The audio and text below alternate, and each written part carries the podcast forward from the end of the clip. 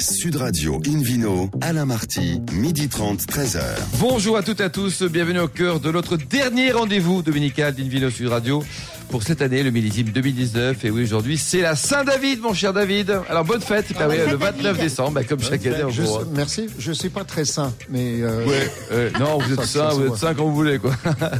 en tout cas, notre, notre émission, on peut, on peut plaisanter un peu, là, dans deux jours, c'est le réveillon. Nous sommes en public et délocalisé chez le caviste Nicolas à Paris, au 31 Place de la Madeleine. Vous écoutez Sud Radio à Avignon, par exemple, sur 95.2 et on se retrouve évidemment sur la page de Facebook Invino. Aujourd'hui, un menu qui prêche, comme d'habitude, la consommation modérée et responsable avec l'appellation La Lampe de Pomerol. Nous serons évidemment à Bordeaux. Les voyages de Thomas Jefferson, le troisième président américain, la revue Le Rouge et le Blanc, ainsi que le Vino Quiz pour gagner des super cadeaux en jouant sur Invino Radio.tv. À mes côtés, Florence Corbalan, David Cobold et Philippe Forbach. Bonjour à tous les trois. Bonjour, Alain. Alors, pour commencer cette émission, Invino sur Radio va vous retrouver, vous, Florence, qui êtes notamment sommelière et chanteuse lyrique, avec qui nous allons accueillir un invité surprise, surprise. Alors, est-ce qu'on va reconnaître l'invité, là?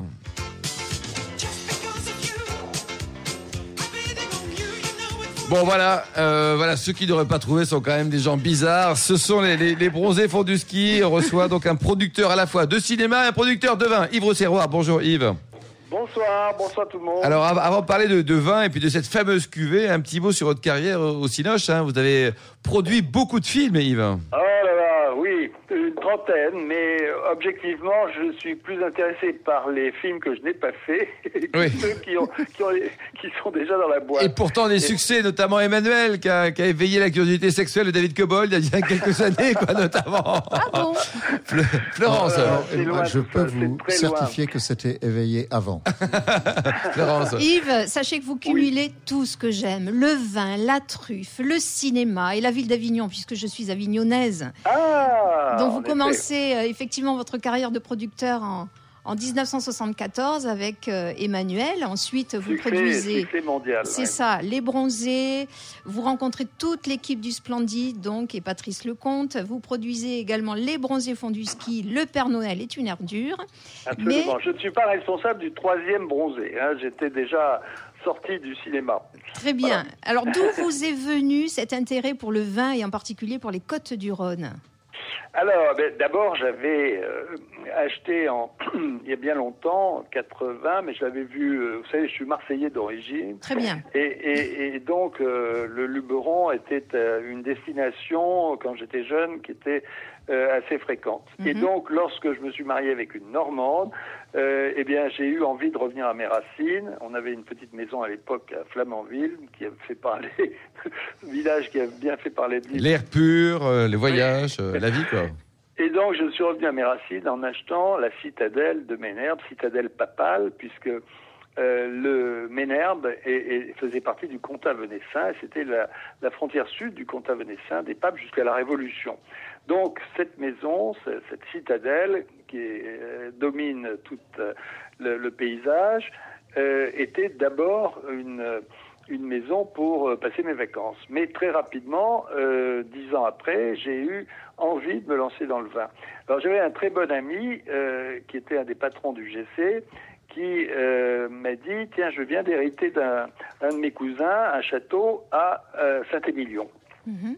En l'occurrence, c'était le château Faugère, que, que- que be- Ah oui. beaucoup de gens connaissent aujourd'hui. Propriété Et- aussi de et- mémoire. mais il était, il était en, il était enfin, et euh, mon, mon ami ne buvait que de l'eau. Et il m'a dit, toi qui aimes le vin, est-ce que tu veux m'accompagner pour Et c'était votre copain. Vous, vous Oui. des gens, Yves, qui ne boivent que de l'eau. Oui, mais on faisait du polo ensemble. Ah, ça Bah, compense. polo, l'eau, bon, ça fait comme beaucoup, tout ça. hein. Ça compense.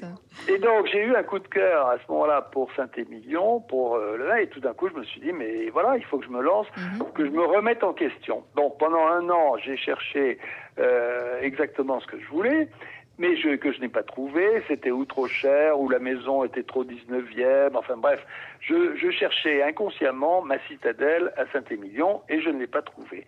Et puis un jour, lisant un livre, je me suis aperçu que Nostradamus avait écrit Ménherbe navire dans l'océan des vignes. Ah. Et là, ça a été un choc. Je me suis dit, mais voilà, c'est ici qu'il faut euh, trouver mon bonheur. le plus beau village du, du Luberon, un des plus beaux villages un des plus beaux villages de France, absolument. Et euh, il y mais il n'y avait aucun aucun domaine existant à Ménerd. Il y en a sept maintenant. J'ai créé le premier domaine. Et en fait, c'est un je ne veux pas être trop long non plus, mais non, non, non, allez-y. Euh, l'épicier de Ménherbe m'a fait visiter la vallée du Rhône. Et à ce moment-là, Parker en parlait beaucoup, et ça a été pour moi aussi une découverte de, de voilà. Et un jour, il m'a dit, euh, mais il y a une ferme, euh, vous devriez voir Monsieur Intel. Et lorsque j'ai vu cette, euh, cet endroit, coup de cœur.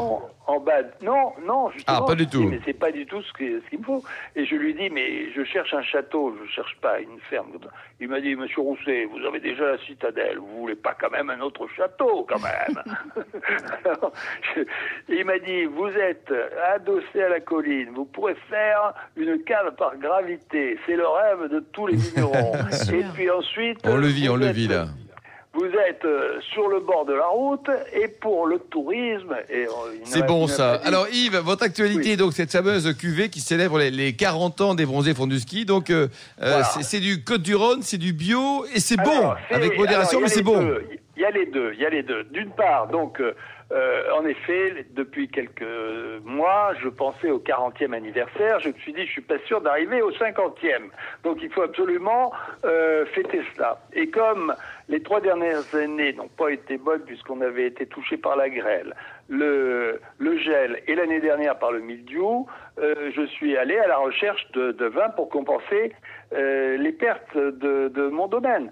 Et c'est ainsi qu'on a trouvé deux producteurs euh, l'un euh, en bio, l'autre qui, n'était, qui était en conventionnel. Et euh, nous avons fait cette cuvée qui s'appelle la cuvée des bronzés fond du ski. Donc ça, ça va être parfait pour le 31 dans deux jours là pour faire la fête. Merci beaucoup Yves au Serroir. Florence, vous voulez dire quelque chose de plus Oui Yves, qu'est-ce que je trouve sur la contre-étiquette? Voilà, sur la contre-étiquette, il y a la musique, la chanson que vous, on vient d'écouter, et vous pouvez la scanner et avoir la musique qui a été réenregistrée D'ailleurs, sous la direction du fils de Bachelet, puisque Pierre, malheureusement, Pierre Bachelet est mort, mais son fils, et on a retrouvé un, un, nouveau chanteur pour chanter cette chanson qui était effectivement le. Bah, une chanson mythique, quoi. Donc on a deux bonnes nouvelles. On a votre bouteille plus la musique, Yves. Hein voilà. Donc, Allez, euh, combien ça vaut pour terminer? Combien ça vaut la bouteille? Alors, il y a deux prix. Le prix en grande distribution, qui est autour de 7 euros. Ah, c'est raisonnable. Et le prix, alors en bio, donc est un peu plus cher, qui est euh, entre 11 et 12. Merci beaucoup Yves Serroir et puis on vous attend pour les 45 ans, les 50 ans, les 60 ans, le premier siècle des bronzés font du ski. Merci également à vous Florence Silvino. Merci. Sud Radio retrouve Philippe Orbach, propriétaire du restaurant Le Bistrot du Sommelier à Paris, Boulevard Haussmann pour nous amener dans, un, dans, une belle région, à Bordeaux. Là, on change de région, on, arrive à la lande de Pomerol. Les, les, truffes de, de, de, ah, de Yves Rosserroir m'ont inspiré effectivement de vous parler d'une belle appellation qui s'appelle la lande de Pomerol. Alors la lande de Pomerol, c'est juste euh, une très jolie appellation. Euh, le nom Pomerol fait toujours rêver. Et à côté, il y avait une autre appellation qui est située donc dans le Bordelais, sur la rive droite de l'estuaire de la, de, la, de la Gironde et de la Dordogne. C'est, l'appellation s'appelait Néac avant. Néac. Parce que c'est une des, communes qui, effectivement, qui a droit à cette appellation. Euh, sauf que ce n'est pas franchement très vendeur. Et dans les années 70, ils ont revendiqué le fait de s'appeler la lande de Pomerol. C'est quand même assez joli. Alors la géologie, elle est assez classique. Hein. On est plutôt sur des, sur des graves dans ce coin-là. Euh, des graves qui peuvent être aussi euh, sablonneux donc c'est pas le terroir le plus euh, intense qui va donner, euh, par exemple, la crasse ferrugineuse qu'on trouve sur le plateau de Saint-Émilion et euh, le calcaire et également ce pomerol, donc on n'a pas la même géologie, mais ça donne quand même des vins très intéressants dans lesquels le merlot, qui est le grand cépage de ce coin-là, se plaît bien, donne voilà de, beaux, de jolis résultats.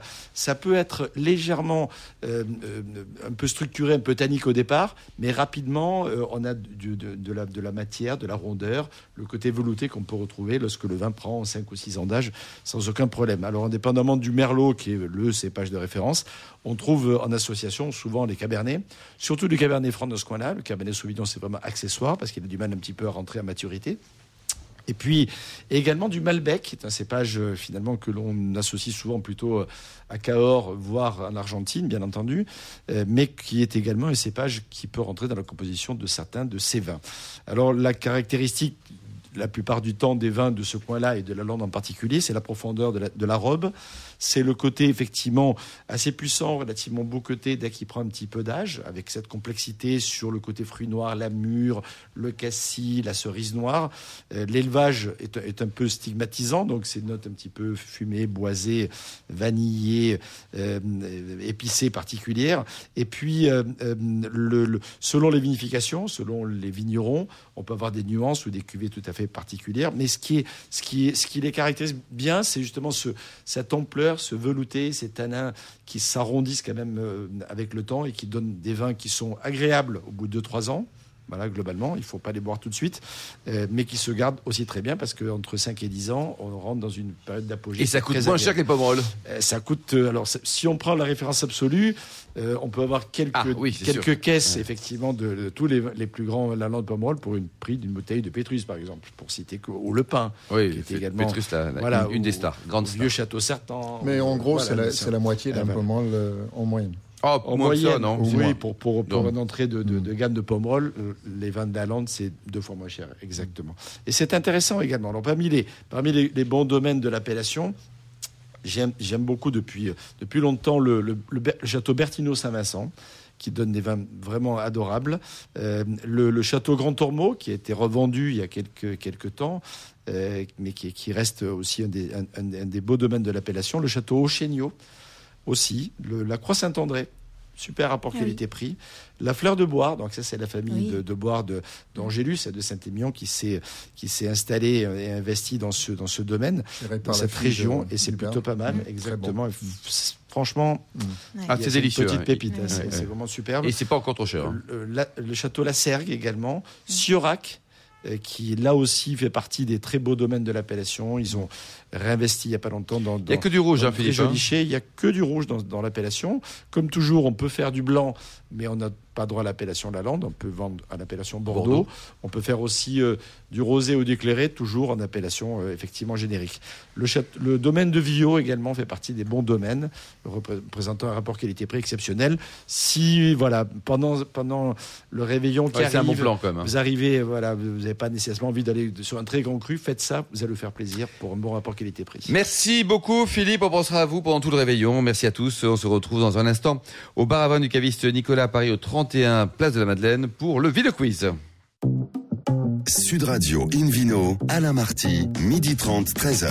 Retour à la cave Nicolas, Paris, place de la Madeleine, au 31 pour cette émission publique et délocalisée avec euh, la charmante Florence Corbalan et puis le, le Ville Quiz week-end. Je vous rappelle le principe du Vino Quiz. Chaque semaine, nous vous posons une question sur le vin et le vainqueur gagne un beau cadeau, c'est-à-dire le prochain numéro du magazine Planète Vin et Spiritueux. Voici la question de ce week-end. Comment se nomme la cuvée prestige de la maison de champagne de Vénoge Réponse A, Louis XV. Réponse B, Louis XX. Réponse C, Emmanuel Macron. Pour répondre et gagner le prochain numéro du magazine Planète Vin et Spiritueux, rendez-vous toute la semaine sur le site invinoradio.tv, rubrique Vino Quiz. Le gagnant sera bien sûr tiré au sort parmi les bonnes réponses. Merci Florence. Une vidéo sur Radio retrouve euh, David Cobol, le cofondateur de l'Académie des vins et des spiritueux pour la suite du voyage de Thomas Jefferson, troisième président américain. Troisième président et premier voyage. Euh, Thomas Jefferson, je vous le rappelle, a passé cinq ans de sa vie en France. Donc c'était un très grand francophile. Euh, il ne faut pas oublier que la France a beaucoup inspiré les aidé ah les Américains dans leur révolution et envoyé par, par George Washington on, il a, il a ensuite, euh, à Paris, lors de son séjour, fait deux très grands voyages. Le premier, je le rappelle, a duré trois mois et demi. À l'époque, il voyageait à cheval et en carriole et il couchait pas dans les hôtels de luxe. Il couchait sur la paille, parfois, euh, à la tente dehors. Il, voyageait à la dure. Euh, parce qu'il voulait comprendre la vie des Français, de tous les Français, pas simplement les gens qui étaient bien nés comme lui, bien logés. et derrière ces observations, c'était un homme curieux de tout, euh, intéressé par tout. Je ne sais pas si on peut dire autant de tous les présidents successifs des États-Unis. Euh, celui-là n'avait pas de compte Twitter, par exemple. Euh, un. il n'avait pas de cheveux jaunes non plus. Non, il n'avait pas de coiffeur domicile certainement. Enfin peut-être parce qu'il portait peut-être une perruque à l'époque. On est, je rappelle, on est fin 18e, juste avant la Révolution en France. Premier voyage 1787 qui a duré trois mois et demi, où il a fait un tour de France et une partie du nord-ouest de l'Italie qui n'était pas encore l'Italie, qui s'appelait, qui était dans le duché de Savoie, qui était le Piémont. Piémont et Liguré, et puis il est revenu par le sud, il est remonté par Bordeaux, il a fait euh, l'Anjou, Touraine, euh, voilà, il a fait quasiment un tour de France. Et parmi ses intérêts, parce que c'était un agronome, il était intéressé par toutes les plantes, euh, tout ce qui poussait, tout ce que les gens mangeaient, comment ils vivaient, comment ils s'habillaient un de ses intérêts principaux était le vin, euh, puisque à la fin de, sa, de son séjour en France, il a ramené 300 bouteilles de vin. C'était rare, les vins en bouteille à l'époque. Hein. 300 mm. bouteilles, c'était beaucoup. Plus 10 caisses de Château Yquem. Eh oui. Et tout ça pour traverser l'Atlantique, c'est 10 caisses de Château Yquem, c'était une commande du président. Il en a gardé trois pour lui, donc je trouve qu'il a bien négocié son taux de commission. Alors, ce, qui est très intéressant, c'est le deuxième partie du voyage. J'ai déjà relaté euh, hier la première partie où il est passé par euh, euh, Bourgogne, Beaujolais et puis l'est de la France. Là, il revient par le sud après son petit périple en Liguré et en Piémont et il décrit les vins du Languedoc. Donc il décrit un peu le paysage, il dit que c'est tout plat, mais il y a des parties en coteaux, la terre est très rouge, peu fertile, on fait pousser beaucoup de garance. Et là, il s'arrête sur le vin de Frontignan qui apparemment l'intéresse beaucoup parce que il est dit dans un voyage euh, plus tard, hein, son deuxième voyage, qu'il trouve que le vin de Frontignan est meilleur que le vin de paille d'Alsace, qui était le vin le plus cher à l'époque. Donc il dit, voilà, voilà sa description. Euh, le territoire d'exploitation du vin muscat de Frontignan, donc ça n'a pas changé, s'étend sur quelques 5 km de long et 1 km et demi de large. C'est assez précis. La terre est rougeâtre et caillouteuse. Il y a parfois autant de cailloux que de terre. À gauche la plaine, à droite les collines. Euh, donc il décrit quand même la réalité de la topographie viticole. La production annuelle est d'environ 250 000 bouteilles, donc c'est une conversion à partir de, des foudres, dont 150 000 de première qualité sur les coteaux. Donc déjà, il y a une identification euh, claire des meilleurs terroirs. Les producteurs de ces derniers, là, ils donnent une suite de noms. Madame Soubeynon pour 50 000, Monsieur Reboul pour 22 500. C'est très précis. Donc, il délime tout ça. Le, le, vin de première qualité est vendu brut pour 120 livres le lot de 250 bouteilles. Mais alors, il est épais et il faut un hiver et le fouet pour qu'il soit buvable et brillant. Euh, c'est un vieux technique. Le fouet ressemble, il décrit, à un moulin à chocolat avec sa poignée en fer et sa brosse à poil raide. Donc on tournait le truc et ça, c'était assez curieux comme technique. Ça n'a pas beaucoup changé. En fait, hein. c'est un mode ah, d'élevage. Je vais parler de l'élevage tout à l'heure et euh, la semaine dernière, je crois. Alors ce vin coûte 24 sous la bouteille. On peut le boire au mois d'avril suivant la vendange. C'est cette année-là qu'il est le meilleur. Et après 10 ans, il commence à avoir un goût de poids qui le fait ressembler au Malaga. Euh, hmm. Malaga, grand, grande vin doux du sud de l'Espagne, en Andalousie. Euh, il ne faut pas le laisser fermenter plus d'une demi-journée, car il ne serait pas aussi liquoreux. Euh, évidemment, il y a un arrêt de fermentation. Alors, je ne sais pas s'il parle d'un vin muté ou fortifié ou pas. Euh, ou s'il est naturellement doux ou vin doux naturel. Sa plus belle teinte naturelle est ambrée. Lorsqu'on le fouette, il blanchit et perd sa saveur. Donc, euh, il est un peu contradictoire parce qu'il dit qu'il faut le fouetter. Après, il ne faut pas le fouetter, il faut savoir. Mais c'est ça. Parfois, les relations sont compliquées dans la vie. Hein. c'est ça. Alors, il continue son voyage, il prend le canal du Midi, il monte à cheval et il arrive à Bordeaux euh, à cheval et il décrit des piles d'ormeaux sur les quais de la Garonne, sur la rive gauche, là où il y a aujourd'hui les quais de Chartrand, tous les quais ont stocké le vin, et dit ces, euh, ces douelles d'ormeaux sont là pour faire les barriques. Donc on apprend qu'autrefois on ne faisait pas qu'avec du, chêne, les barriques. Il parle aussi du port de Sète, en disant, euh, euh, pour revenir au sud, que le port de Sète est le plus grand centre, là où il y avait beaucoup de tonniers. Effectivement, on, fabriquait des vins à Sète plus tard, après la, après la phylloxéra. Et puis il arrive à Bordeaux, et là, il, s'intéresse énormément au vin de Bordeaux, il en a acheté pas mal. Il est très détaillé, et il donne même un classement des, crus du Médoc. Donc on passe sur Agen. Euh, les régions de Bordeaux qui produisent les crus le Plesseb sont le Médoc et en, aval du fleuve les Graves, proche de Bordeaux, et les communes adjacentes en amont. Elles sont toutes du même côté du fleuve, donc il ignore complètement la rive droite. Euh, voilà. Euh, si vous voulez, je continue la prochaine ah bah, fois parce, que, parce que c'est fascinant ce voyage et c'est ah rare d'avoir un texte écrit du XVIIIe siècle qui est aussi complet sur le vin. Il y a des choses qui ont changé, mais il y a des choses qui sont restées assez proches. Merci beaucoup David Cobol. Une sur Radio retrouve maintenant Florence Corbalan, sommelière et chanteuse de lyrique avec Philippe Barré, le rédacteur en chef de l'excellente revue Le Rouge et le Blanc. Bonjour Philippe. Bonjour. Alors votre publication, euh, votre revue, elle date de 1983, c'est dingue. Oui, ça a été fondé en 83 par un groupe d'amateurs euh, qui avaient envie de de, de, de, lire autre chose que ce qu'il y avait à l'époque. Voilà, ils étaient. Mais c'était quoi C'était c'était quoi? C'était des... pourquoi ils revendiquaient une autre écriture, une autre lecture du vin? Parce qu'ils trouvaient pas euh, ce qu'ils voulaient dans la, ce qui, qui existait à l'époque. Ouais. Donc euh, ils ont, ils ont voulu créer un, leur propre revue, je dirais. Et c'était des amateurs. Donc euh, c'est le principe du rouge et le blanc, c'est le, le, le, côté collectif. Hein, on est une revue où il n'y a pas de gourou, on n'est pas, il n'y a pas une personne qui juge le vin, c'est un collectif de plusieurs personnes. Il y a aussi le principe de, de pas de publicité.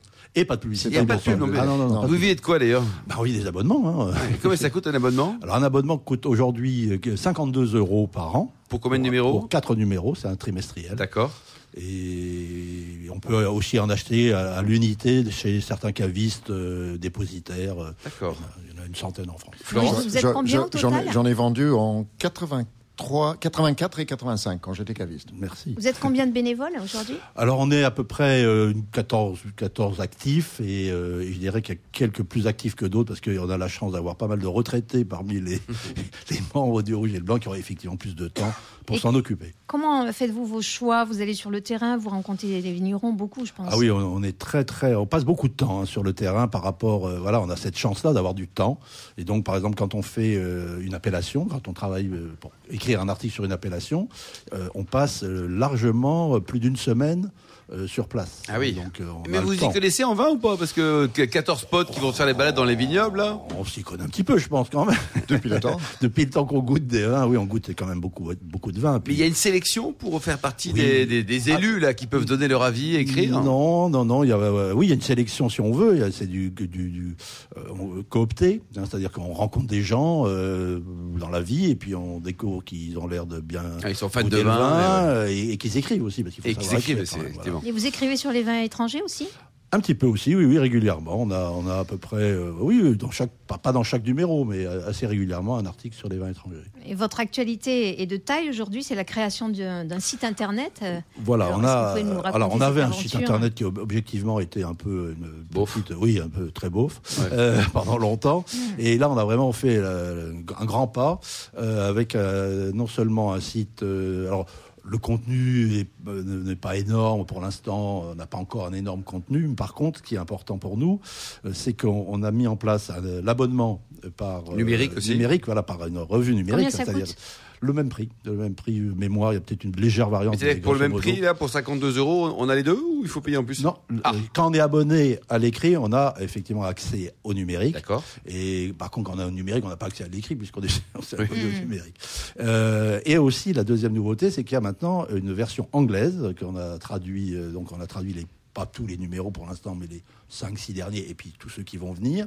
Alors avec un petit décalage, parce que le temps de la traduction fait que ça sort un petit peu après, euh, mais on commence à avoir des abonnés euh, anglais, euh, enfin anglais, anglophones. Oui, anglophone, quoi. Anglophone. Mais il est bien fait ce site, on retrouve la typo de, de la revue avec du noir et blanc oui. pour les textes et puis des pointes de rouge. Oui, oui, on, a, on est resté cohérent graphiquement entre le site et le, et le, et la, et le papier. Quoi. Et quels sont vos, vos projets? On n'a pas de projet monstrueux. Enfin, déjà, euh, le, le continuer. projet, c'est oui, continuer. Mais oui. non, mais surtout développer. Voilà, notre notre notre développement le plus fort possible, c'est l'étranger. Hein, mm -hmm. C'est le, le, développement de la version anglaise. Donc, euh, avoir des. Puisque, ça existe ailleurs, ça, des, des ouvrages collégiaux, si je puis dire, sans, sans stars, sans gourou, avec des gens sympas. À ma connaissance, non, mais euh, je ne connais pas le monde entier. Ouais, David, vous connaissez des choses si, similaires Il y a une revue à peu près similaire en, en, en Angleterre, mais euh, qui a un peu axé vin nature, mais qui a à peu près le même principe de fonctionnement. Euh, c'est un format plus petit. Ce que j'aime beaucoup dans, dans, la maquette et dans le, vous mettez beaucoup l'importance sur les personnes.